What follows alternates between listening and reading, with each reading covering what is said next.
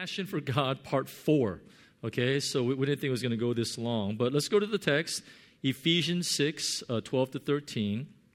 It says, For our struggle is not against flesh and blood, but against the rulers, against the powers, against the world forces of, of this darkness, against the spiritual forces of wickedness in the heavenly places. Therefore, take up the full armor of God so that you'll be able to resist in the evil day, and having done everything, to stand firm. Let's pray.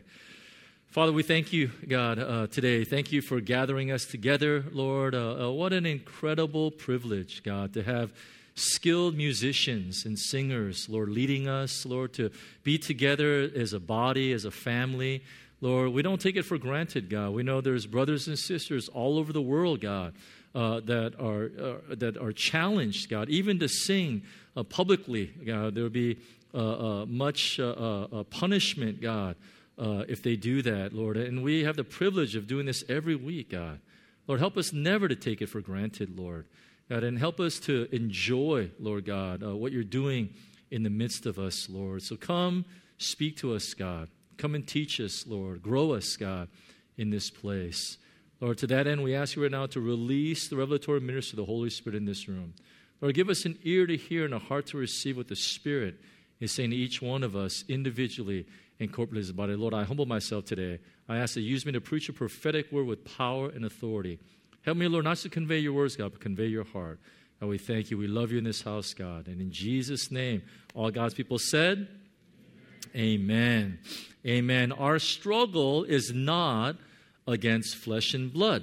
There is a, a spiritual element um, to our faith, but even to the world around us. There's one of my favorite quotes. Uh, is a, a, a, French philosopher, Teilhard Chardin. He said this. He says, "We are not human beings having a temporary spiritual experience. We are spiritual beings having a temporary human experience."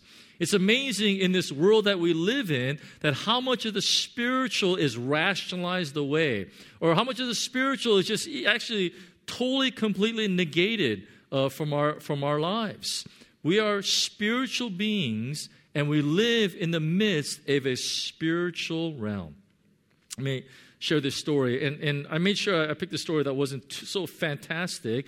But, but as spiritual beings, we have a Holy Spirit that wants to speak to us and wants to, uh, to uh, lead us and, and, and wants, and, and in our work life, in our home life, in every part of our lives where the Spirit of God wants to really take charge over. So I found this story, it's in a, in a devotional uh, uh, uh website. And it was a story, I, I think this happened in, uh, uh, well, it happened in Nigeria. And this a friend tells this story about another friend of his, and he was a lawyer, and he was preparing a, a very important case. Um, he knew that he had to basically argue five separate but very crucial points uh, in this case, and he was appear, he was uh, meant to appear in this country's Supreme Court so in Nigeria, and so um, as he neared the time in which he was preparing to go to court, he began to pray about how he was to argue the case. He spent much time in, in legal preparation and, and intercessory prayer. And as he was going to the court, as he was walking to the courthouse, the Holy Spirit spoke to him right there in that moment. And basically, the Holy Spirit basically said, Don't argue point one, point two, point three, or point four, only argue point five. Um, when he heard this, he just started struggling. His, his faith was getting rocked during this time if he would read if he was reading this wrong if he heard incorrectly from the lord you know from the spirit of god that was leading him um, he would be uh, uh, he would there'd be shame put upon him and, and there would be huge professional fallout for him uh, the time came for him to go before the judge uh, and uh, what did he do he told the judge and he says judge i, with, I wish to withdraw points one through four, and I wish to argue only point five. Um, the opposing counsel stood up and objected, and he said, Your Honor, he cannot do that. And uh, uh, the judge said, Objection overruled, right? You can't, you can't do that. And so um, he, he went up, proceeded to present the case, and he only shared 0.5 uh, during this time. Well, he finished, and uh, the defense, the other counsel, came up, and he stood speechless for 12 minutes. He had nothing to say. He finally mumbled uh, a few things afterwards, and then he complained to the judge, and he said that he would have to yield this case. It seemed that the opposing counsel had prepared to argue only points one through four, failed to prepare for point five, and as a result, the judge ruled in favor of his friend. The Holy Spirit wants to lead us, the Holy Spirit wants to guide us in our life. It kind of reminds me, I have, a, I have a personal story. When I was in seminary, um, uh, uh, my seminary was in Pasadena, California. I, I, live an hour away, so I'm very unfamiliar with this city. And so when I, when I was in school, someone had actually uh, paid for uh, one semester of my education and then gave me a little extra money uh, to buy a computer. Remember, this is 30 years ago. And so, like, a laptop was a huge luxury to have. And so, uh, but but this this uh, man had given me enough money to, to get a computer, and I was in between class. I had about an hour in between class, and I thought, you know what? Uh, um, I just was sitting in the library, and I was just kind of getting ready for my next class, reading through some notes, and doing some things, and I just felt the Holy Spirit tug on my heart and say, "Go buy a computer."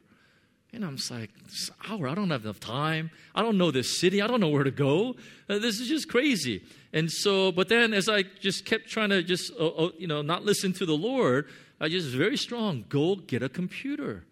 And so I, I got up, packed up my, my you know, books, put in my backpack. I started walking out, and I didn't know where to go. This is a very unfamiliar city to me, and I just felt like the Holy Spirit leading me. You know, I went down some streets I've never been before, and then about two blocks away from the seminary, there was this computer store. And so uh, I, I, walked in, and you know they had laptops in, in, the front window. So I walked in. I said hello to the guy that was working there. It was, it was one of those like one one man shops. And the guy uh, actually became a friend of mine. His name is Jim. Uh, he we found out that he actually was also a seminarian. He did his MDiv there, and he was working on his PhD. And in the middle of his PhD, he decided to start this computer store, basically to pay for his exorbitant seminary costs. And so, but now this turned into a huge business. He was doing really well. I mean, you know, side note, he gave me a really good deal on a computer, right? Praise God. But, uh, but more than that, as we started talking with each other, um, I found because he, you know, I told him I'm actually studying missiology. I'm in the School of World Mission, and he was also in the School of World Mission. And so, and, this, and he had a huge, huge heart for missions. I told him that my parents were missionaries. You know, they were Southern Baptist missionaries, and so he was like so intrigued. Long story short, he ends up being a huge supporter to my parents. When my parents uh, at the church in Tashkent in Uzbekistan, uh, they, they wanted to do something for, for the kids in the church, and so they, they wanted to set up a computer lab, which, you know, back then was a huge luxury to have. And so Jim sent 30 some computers uh, to Uzbekistan. Uh, uh, I mean, financed the whole thing computers, printers, I mean, the whole deal. In fact, I remember uh, going to him to the Office Depot uh, to buy printers, right? And so, uh, and so we would, you know, and he shipped it all to Uzbekistan, and my parents, you know, started this computer learning center there. You know, the crazy thing is, when he was shipping uh, um, the uh, computers to Uzbekistan, he was he was kind of very uh, wondering about the cost because he's thinking it'd be so expensive. Well, my parents uh, knew the owners of this cargo company who were also very devout Christians that wanted to, you know, serve God and do missions through their business. And so uh, they gave my parents a very favorable rate. My mom was able to connect Jim with, with, this cargo company, and Jim was looking for a new company because his, his business was blowing up. He was sending computers all over the world. The cargo company was actually almost dead, going out of business just about. And because of Jim, he was, he was able to, because he had so many orders and the business kind of blew up as well. And so, I mean, so many good things happened through that, all because you know, one little seminarian sitting in the library heard the nudging of the Holy Spirit and decided to inconvenience myself and go out and just go and buy a computer.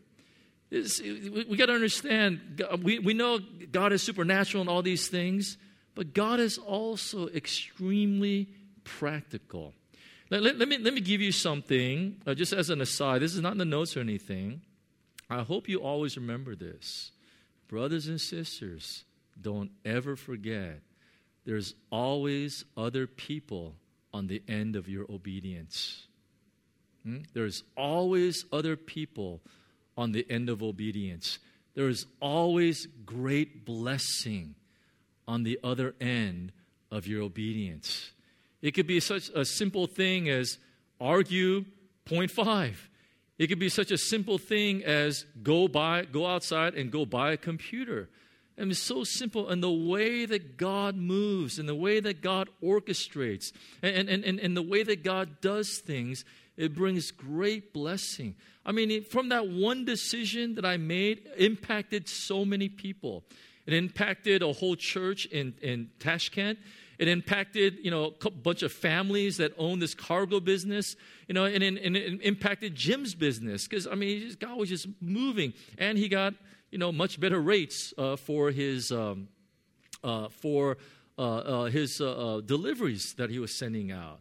Uh, and and I mean, on top of that, we we had much we got much much blessing uh, from him. You know, when we moved when we moved to uh, Hong Kong, this is like 20 years ago. And my wife and I, we came, I think we came with about 10 boxes. I mean, kind of small boxes. It was kind of uh, all that we owned during the time.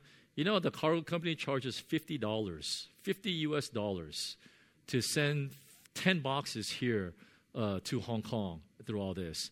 And it was just, it was just because of these connections that were made.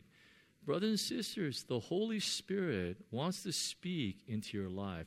There is a whole spiritual realm that's out there. And it's, and it's, and it's not just for spiritual things, it's for your work, it's, it's for your family. Right? There, there, there's a whole spiritual realm around us. There's a Holy Spirit that wants to lead you and wants to bring great blessing into your life. Now, with that said, there's also the enemy of your soul. There's an enemy that wants to rob, kill, and destroy. There's an enemy that wants to take those seeds of faith and take that, that, that passion that God has put inside of you, and the enemy wants to snuff it out. That's why we talked about it before in 2 Corinthians 2.11. He says, we are not ignorant of his schemes.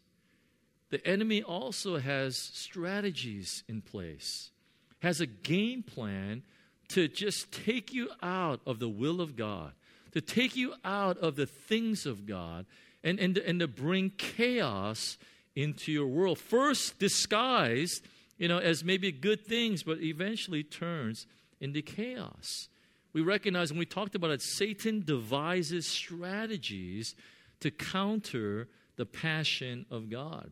And when we talked about a lot of them during this time. So let me, let me just wrap up this time. But uh, I think this is in the, in the context of the church, in the context of spiritual matters, I think this is probably the most deadly, the most dangerous of all of his tactics. And it's simply this it's what we call a religious spirit. A religious spirit. Turn to your neighbor say, hey, good looking, religious spirit. In other words, what is that?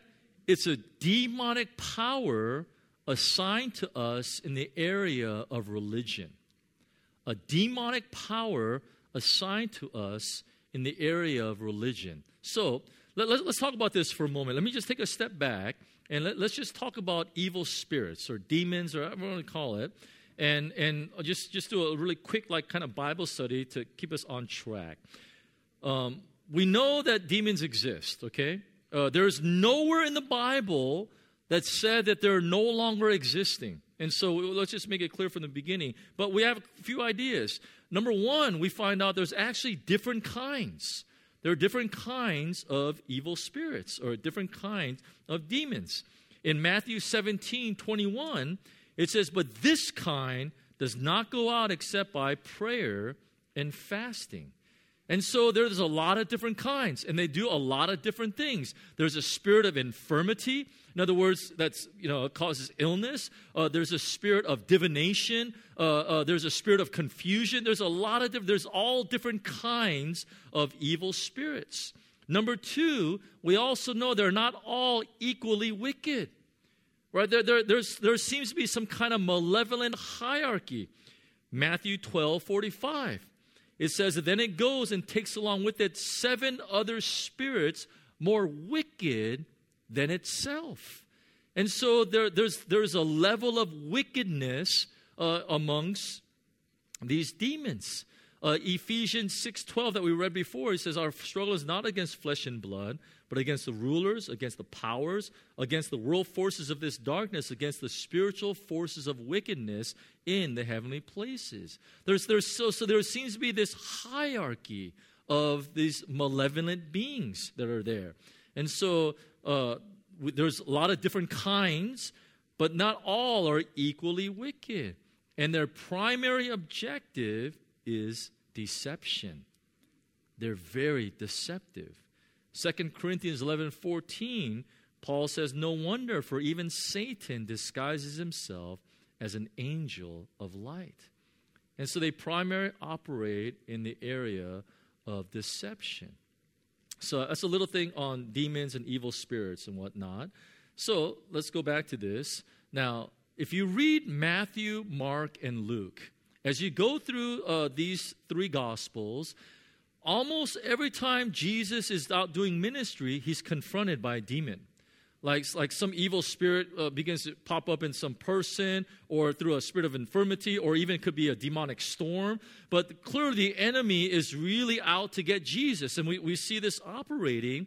And so, but interesting enough, when you get to the book of John, there's actually no mention of a demon at all which is really kind of crazy to think about it because no one really understood Jesus' mission more than John did. And so in Matthew, Mark, and Luke, demons are everywhere. In John, there's actually no mention. Well, demons are mentioned one time, and it's when the Pharisees accuse Jesus of having a demon. And so, but so what is what does John do? Did he just disappear? No. The way John does it, he's exp- he's expressing this truth in a different way the demoniacs and those things that were present in Matthew, Mark, and Luke, guess what? Has been replaced in the book of John. You know who replaces those demons in John? Scribes, Pharisees, Sadducees, lawyers. They become the principal opponents of Jesus. In fact, Jesus says these type of things. In John 8 44, he turns to these religious leaders this is crazy stuff. He goes, You are of your father, the devil. You want to do the desires of your father. He was a murderer from the beginning and does not stand in the truth because there's no truth in him. Whenever he speaks a lie, he speaks from his own nature, for he is a liar and the father of lies. Can you believe that? He turns to the religious leaders of his day. And he says, You are of your father, the devil. I mean, this is crazy stuff. In Matthew 23 15, look what he says. This is the woe passage. He says, Woe to you, scribes and Pharisees, hypocrites, because you travel about on sea and land to make one proselyte, one convert, and when he becomes one, you make him twice as much a son of hell as yourselves. Did Jesus just call these leaders the son of hell? Yes, he did. I mean, this is this is scandal. This, I mean, this is crazy stuff that's going on here. Paul will pick up this theme because I mean, no one talked more about spiritual warfare than the apostle Paul. And Paul says in 1 Timothy 4 1 in his letter to his spiritual son, he says, But the Spirit explicitly says that in later times some will fall away from the faith, paying attention to deceitful spirits and doctrines of demons. Whoa! I mean, this is like the later times. We're talking about now. I mean, if, if Jesus is speaking, he's talking about the last days, we're in the last of the last days. And so he tells me, and when this happens, there's going to be deceitful spirits and doctrine, a whole doctrine of demons. In other words, demonically uh, uh, kind of uh, um, inspired doctrine is going to come and hit the church. That's, that's pretty wild stuff when, when you see this. In 2 Timothy 3 5, look what he says. They're going to hold on to a form of godliness. Although they have denied its power, avoid such men as these. In other words, it's going to look spiritual. It's going to look godly. It's going to look, but it's not. He says they hold to a form of godliness. Another translation is they hold to a form of religion, yet deny its power. This is sometimes when the pulpit is given over, and instead of preaching the gospel, we preach humanism. Let me, let me, I'll, I'll tell you a crazy story, okay? Again, when I was in seminary, there was an older lady there. I mean, for number one, usually seminaries a lot of young people, but there was an older lady there, and she was famous in school. And she wasn't famous because she was like uh, some celebrity, you know, that got converted. She was famous because she used to be one of the leaders of the satanic church. She, uh, this is, I know some of you guys freaked out right now, sorry. But, but she, she was one of the leaders of the satanic church, and she was part of a group of people. Eh, this is crazy stuff. This is what she, they used to do. So the, the leader of this group would be invited by churches to preach in the church. Can you believe that? But he was a Satanist. And so he would come and he would, they, he would preach. He wouldn't preach the gospel, he would preach humanism. You know, he would preach all these different cultural things and, and whatnot. And so, and so what her job was, she was part of this team. They, uh, when worship was happening in the church, they did not want to. The person did not want to go into the service because the worship was so powerful, because it, it seemed to kind of diminish his power a bit.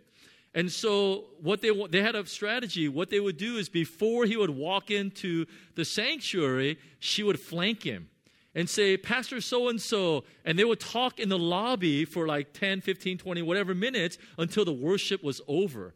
And as soon as the worship was over, he can walk into the church, come to the pulpit, and preach, right? Humanism, basically.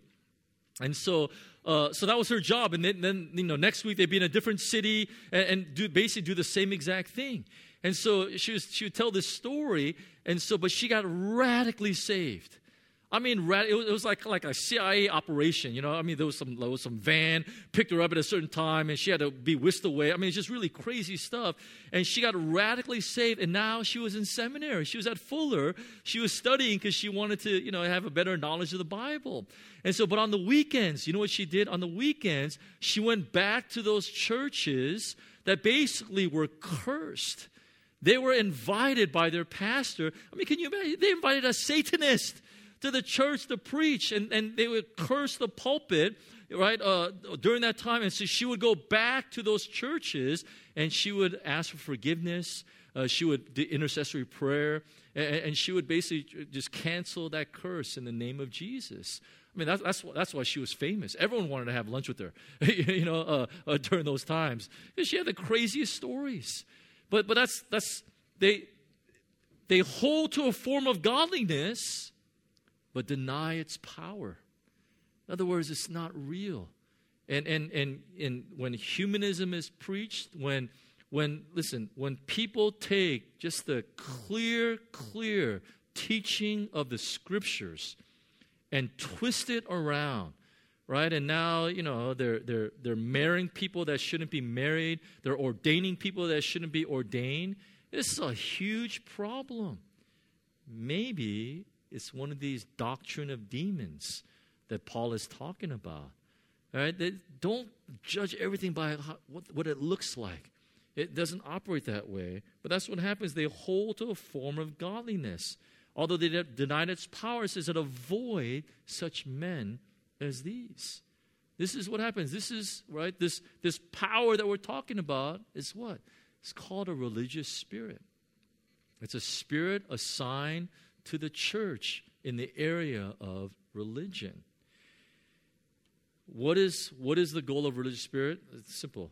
The overriding goal of the religious spirit is to replace the Holy Spirit in our experience of God. The overriding goal of the religious spirit is to replace the Holy Spirit in our experience of God. The Holy Spirit is our source of discernment and our source of power. Right? The same Spirit that raised Christ from the dead lives in you. He's the source of our power. The religious spirit desires to replace that in our lives. The religious spirit keeps us from hearing the voice of God. It's the clear, clear voice of the Lord. Hebrews 12 25 says, See to it that you do not refuse him who is speaking. There's a, there's a form of godliness, right, form of religion without real power. The overriding goal of a religious spirit is to replace the Holy Spirit in our experience of God. Now, this shouldn't be radical for us to think about this because this is exactly what the devil wants to do. Remember in Matthew chapter 4 when uh, Jesus is being tempted and the devil, he, he you know, tried a couple times and he finally gets to his last time. He takes him up to uh, the pinnacle. He shows him all the world around him and he says, I'll give you all of these things, the, the nations, everything in this world. Just do one thing bow down and worship me. And Jesus says, You shall worship the Lord your God and serve him only. Only God is to be worshiped. What does Satan want? He wants to replace God. He wants whatever God has, he wants to do the same thing. In the same way, the religious spirit tries to replace all, the Holy Spirit in our experience of God. That's what he wants to do. Okay? So now that we set that straight, we get to the, the, the real meat of the sermon here. Well, P. Sam, how can I make sure that I, I'm not influenced by one of those? So I have six points here, okay? We'll go through this quick. Here are six signs of religious spirit in our life. If, if these, these are some things, and if you see some of these things operating in your life, you might, there might be an influence of a religious spirit happening around you. Okay, ready? Ready? All right. Number one, an inability or unwillingness to receive correction. An inability or an unwillingness to receive correction. In other words, we become unteachable, we become defensive, and here's one for this current generation we become so easily offended. You become unteachable, you become too defensive, and you become easily offended. There's an inability, just a simple, or, or sometimes an unwillingness to receive correction or to receive a rebuke. Now, here's the key. Here's the key. Not necessarily when there's someone above you. In other words, like your pastor is bringing correction. Uh, I mean, if you have a problem with your pastor correcting you, that's a whole other thing, okay? Um, but but you know it's or or like uh, your house church leader, you know, or like your boss. I mean, okay, not boss, because this this is we're talking about primarily in a spiritual, so church and and this kind of thing, okay. And so I, I shouldn't say boss because this, this, is not work related because this is a, a, a demonic power assigned to the church in the area of religion, okay? And so, but but so we're not talking about that. How you can really tell is not when someone above you brings correction to you when someone from below you brings correction. How do you respond to that? Right? Maybe you're the SP Kids teacher, you're the head teacher, and there's a brand newbie that just came in and she tells you, What's up? Right? How do you respond? And, and this is the key. It's not just how you responded that time. Ask yourself, how did I respond the last five times? How did I respond the last five times that someone tried to bring correction to me? And if you if you think about this and you realize, man, I was really defensive, you know, I, I was unwilling to listen, and so on and so forth. Man, it's something. I can't, you know, listen. As a parent, I'll tell you something. As a parent, there's there's nothing more humble or humiliating, either way you look at it, when your child rebukes you. it's like, oh, I mean, it's something, right? I mean, you know, your spouse does it, it's normal, right? Probably, probably happens every day, um, uh, sometimes. But when your child points something out, and the worst is when it's true. you know what I mean? When it's true, like, oh, that happened to me a few weeks ago. I was like, oh, I was, I was, I was about to say something. I was gonna get, I was to defend myself, and I just realized, no, it's true, right? So I just better shut up and just listen, and do the right thing and say sorry. But but if, if there's an if there's an inability or an unwillingness to receive correction, maybe there's a religious spirit at work in some way. Uh, again, talking about it in a church context, okay? In a church context. When we become unteachable, defensive, and easily offended. That's one sign. Let me give you another sign. Number two, when, you when our prayer life becomes mechanical. When our prayer life becomes mechanical. How does that happen? When we come and we bring just this huge shopping list to God. It, when it, when it's, it's, no, it's not about intimacy, it's not about relationship, it's just purely a utilitarian relationship with God.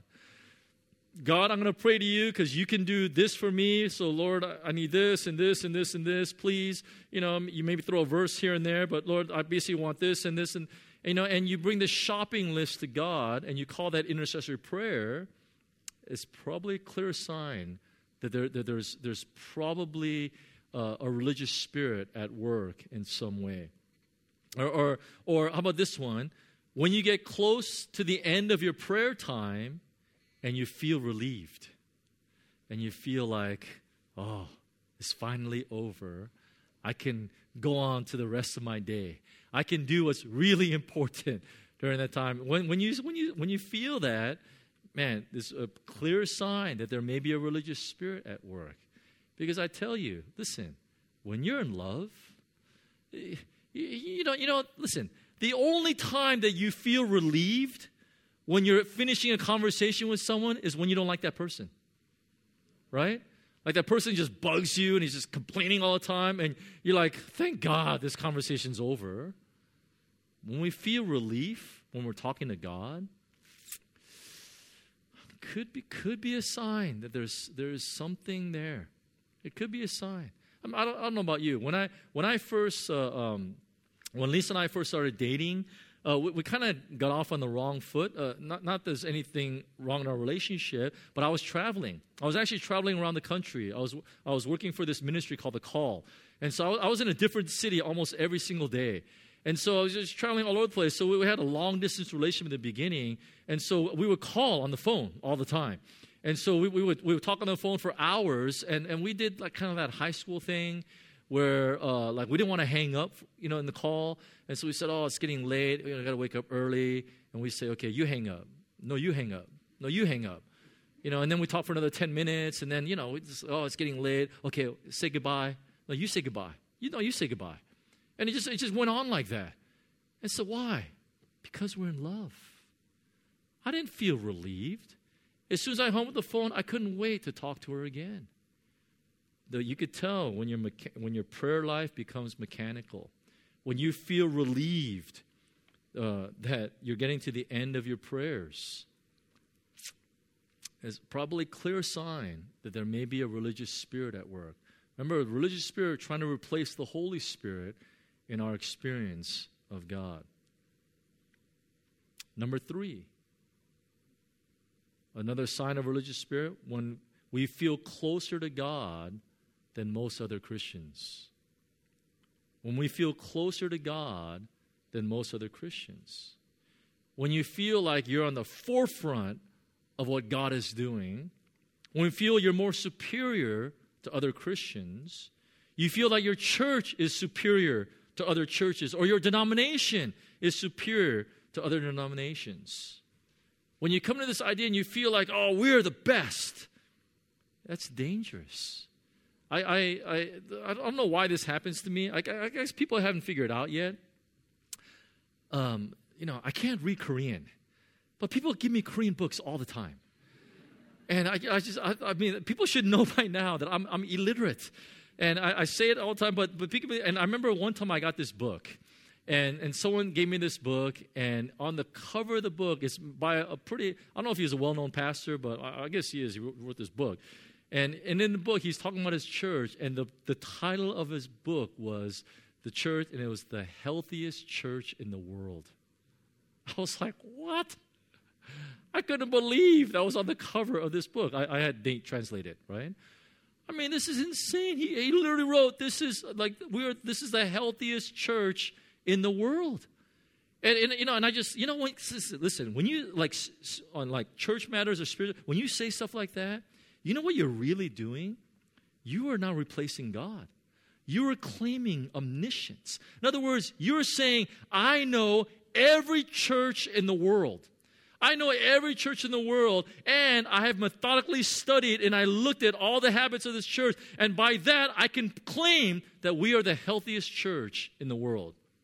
Only God does that. No one can claim that. By the way, Koreans, don't, don't go on the internet and try to find this book, okay? I know many of you guys are tempted. Uh, let's, just, let's just show grace, you know? But it's crazy. You know, usually, like the books, I usually give them to my dad or something. I just chucked it I just, I just felt like, how can you write a book like this? This is ridiculous. Clear sign that there may be a religious spirit that's at work in this place. And when we feel that you're closer to God than most other Christians. Number four, when you feel that your theology is superior to other churches or other people.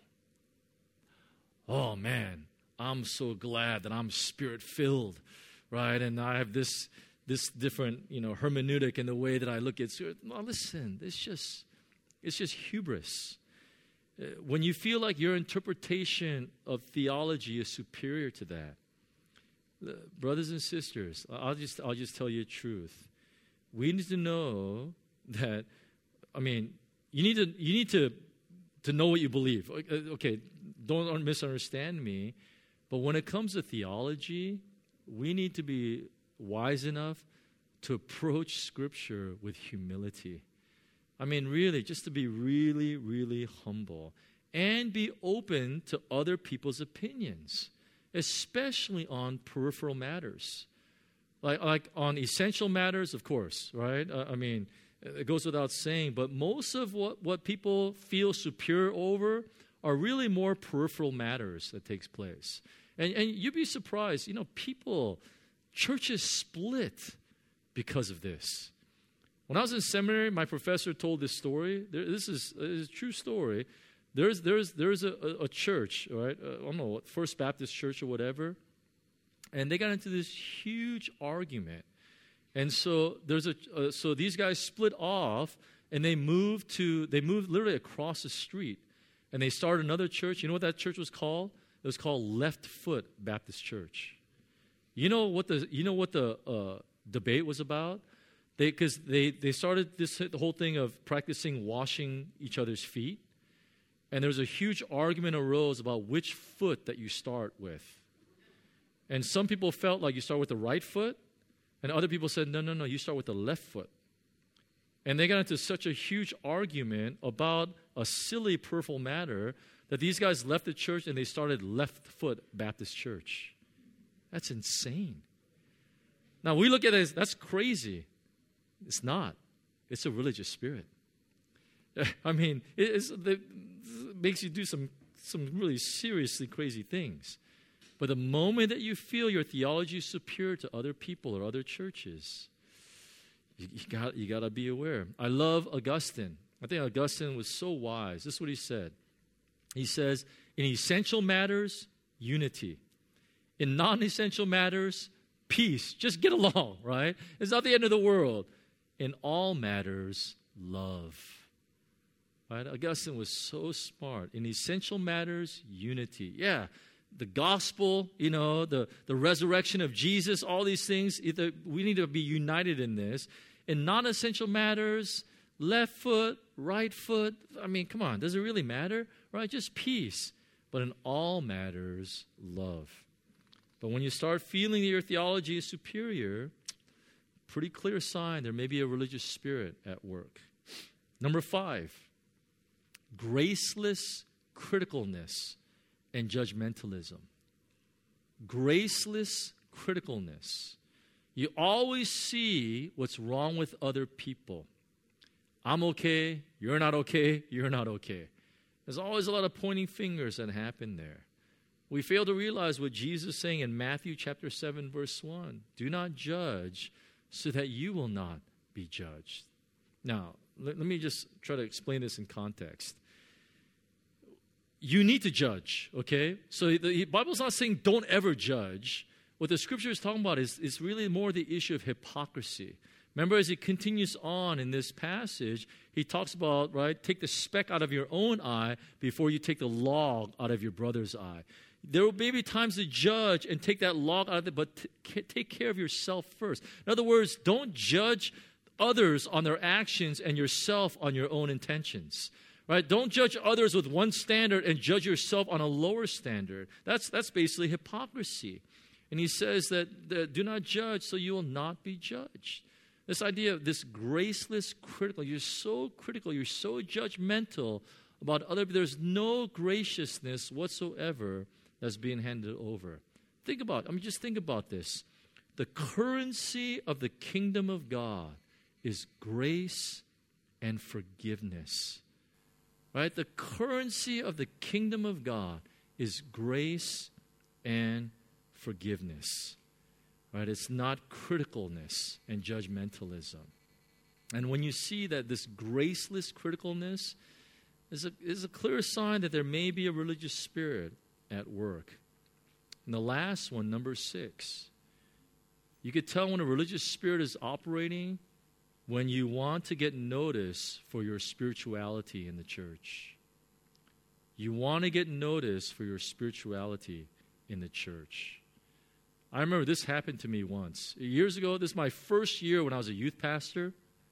And uh, sometimes in the afternoons, I would go into the sanctuary of our church and, and I would just pray. I, I had a, a, a, list of my students, and I would, just, I would just try to go in there at least once a week and just pray for my kids, and just one by one, and just lift them up to the Lord. And I remember I, I was, I was there one time, and you know, I, I always like to pray when it's all empty. I was there, and I, I just, I just remember I heard um, there were classrooms on the other side of the sanctuary wall, but, but it was very thin walls. And so I can remember I could hear uh, some ladies come into the church, uh, into that room, and they were having a Bible study. And I don't know why I did this, but I instinctively just started praying louder.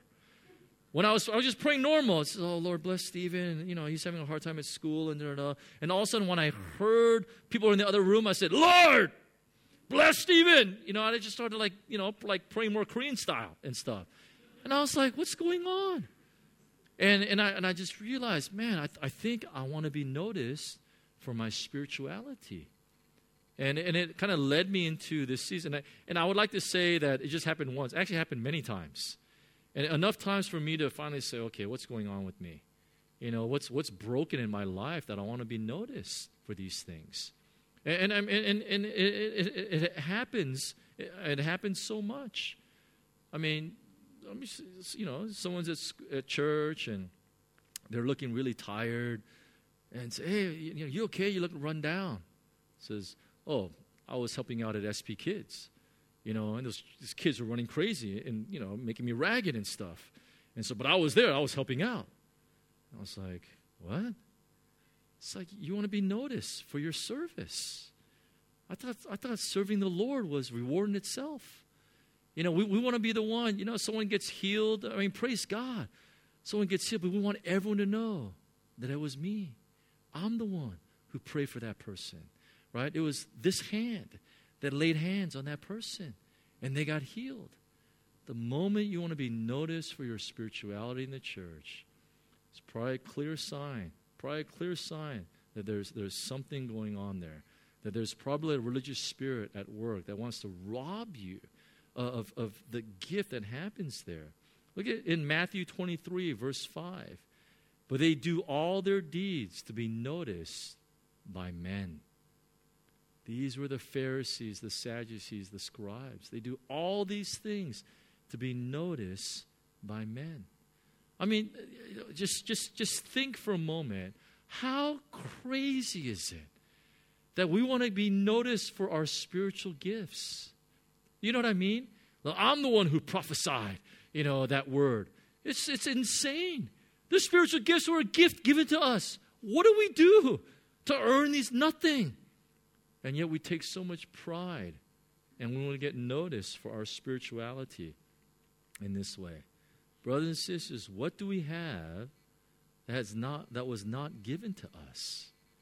It is ridiculous for us to want credit or want accolades for our serving, for the gifts that God has given to us. I mean, it is crazy. Actually, it's not crazy. You know what it is?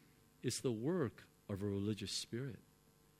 And we revel in our spirituality in that way.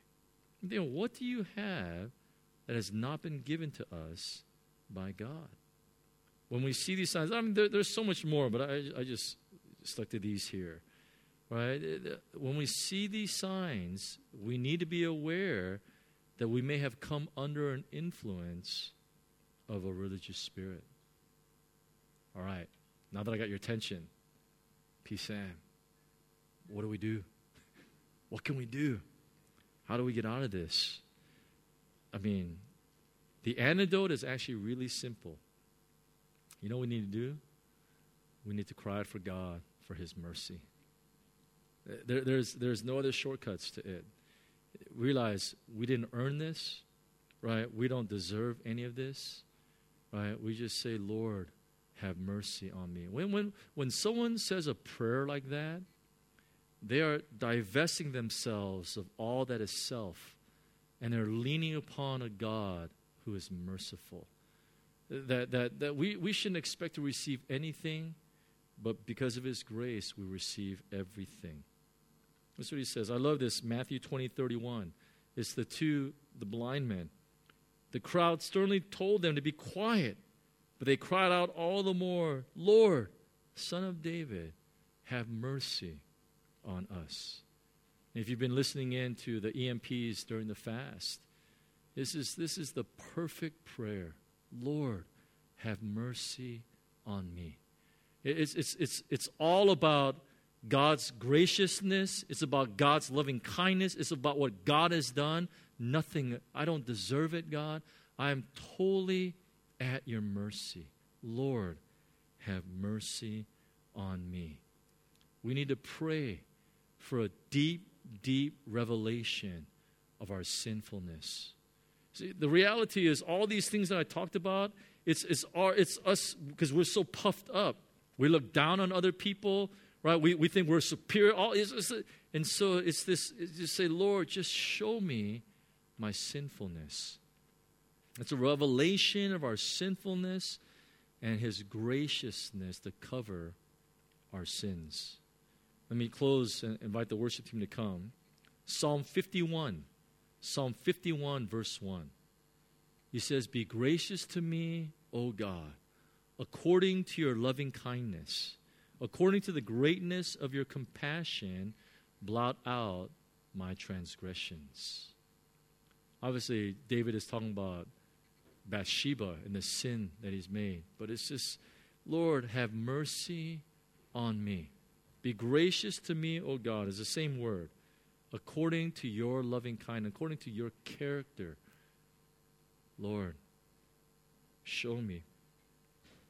According to the greatness of your compassion, blot out my transgressions. Lord, have mercy on me. Let's close our eyes. Let's pray that today. Lord, have mercy on me. I don't deserve it. I cannot earn it. It's totally by your grace. I can't take any credit for this, God. So, Lord, forgive me for feeling superior. Forgive me for puffing myself up, for wanting to be noticed by men. Lord, have mercy on me. Show me my sin. Lord, have mercy on me.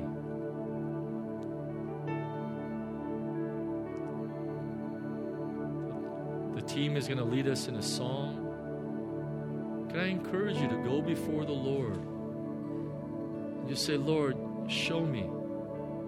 Show me my sinfulness. And on top of that, show me your grace that covers me. Lord, have mercy on me.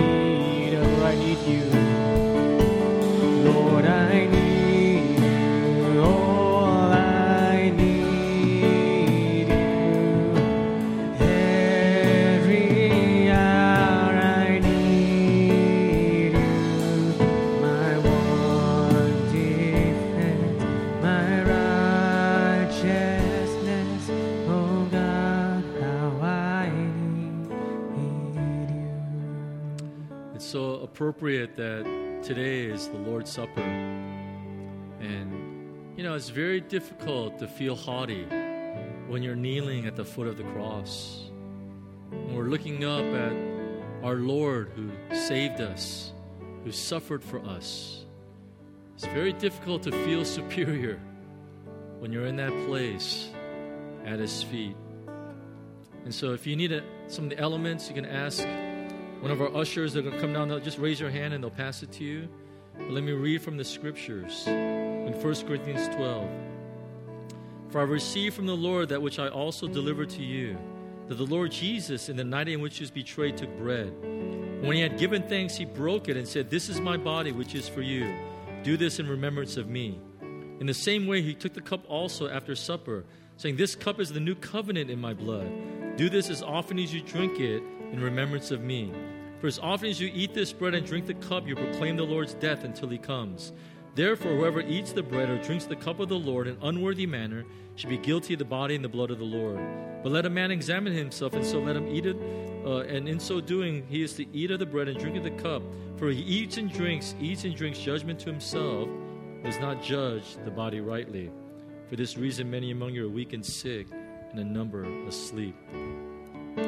So, Lord tells us to come to his table regularly and to come reverently, to humble ourselves at his feet, to think about the cross, not what we've done, but what Christ has done for us. So, we're just going to, the team's going to lead us. I want to encourage you to go before the Lord and examine yourself before him, uh, and then we'll take together as a body.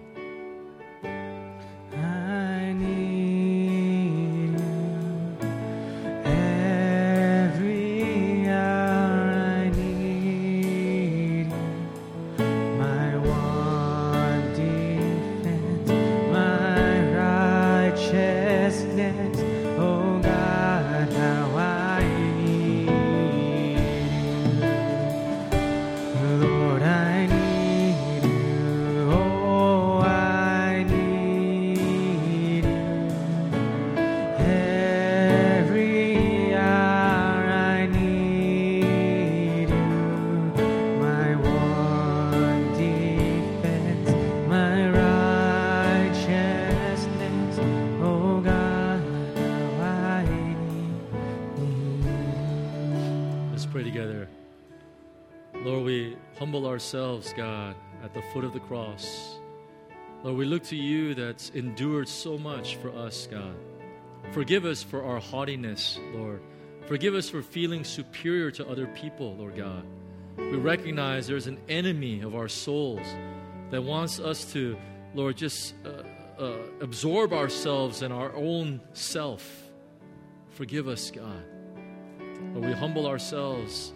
We say, Thank you for the cross, Lord. Thank you for your loss. Lord, the only thing we can say is, Lord, have mercy on me. Lord, have mercy on us, Son of David. We thank you, Lord. Let's take together. This is Christ's body broken for you, and this is blood of the covenant poured out for you.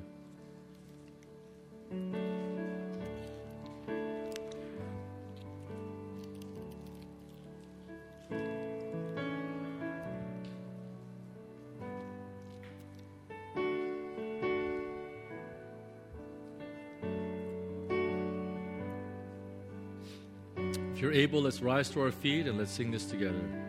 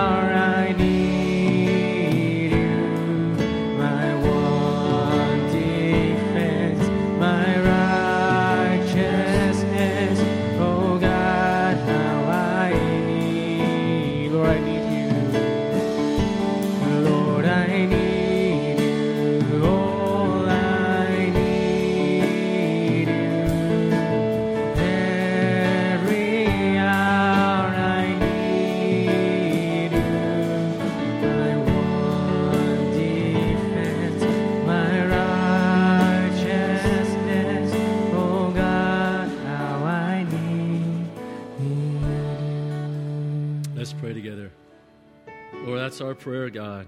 Lord, we need you. Lord, we need you so desperately. Lord, have mercy on me.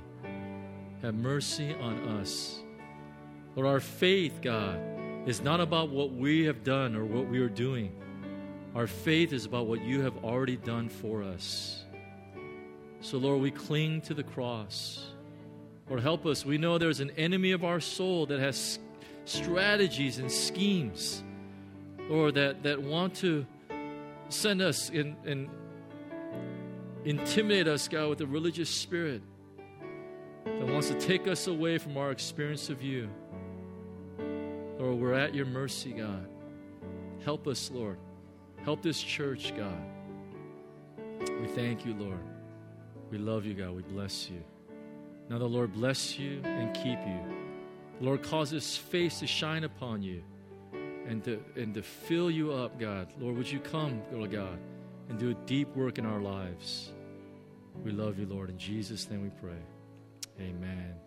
Amen. God bless you. Enjoy the rest of your Sunday. If you need any prayer at all, you can come up to the front. Our well ministers would gladly pray for you. Have a wonderful, wonderful day.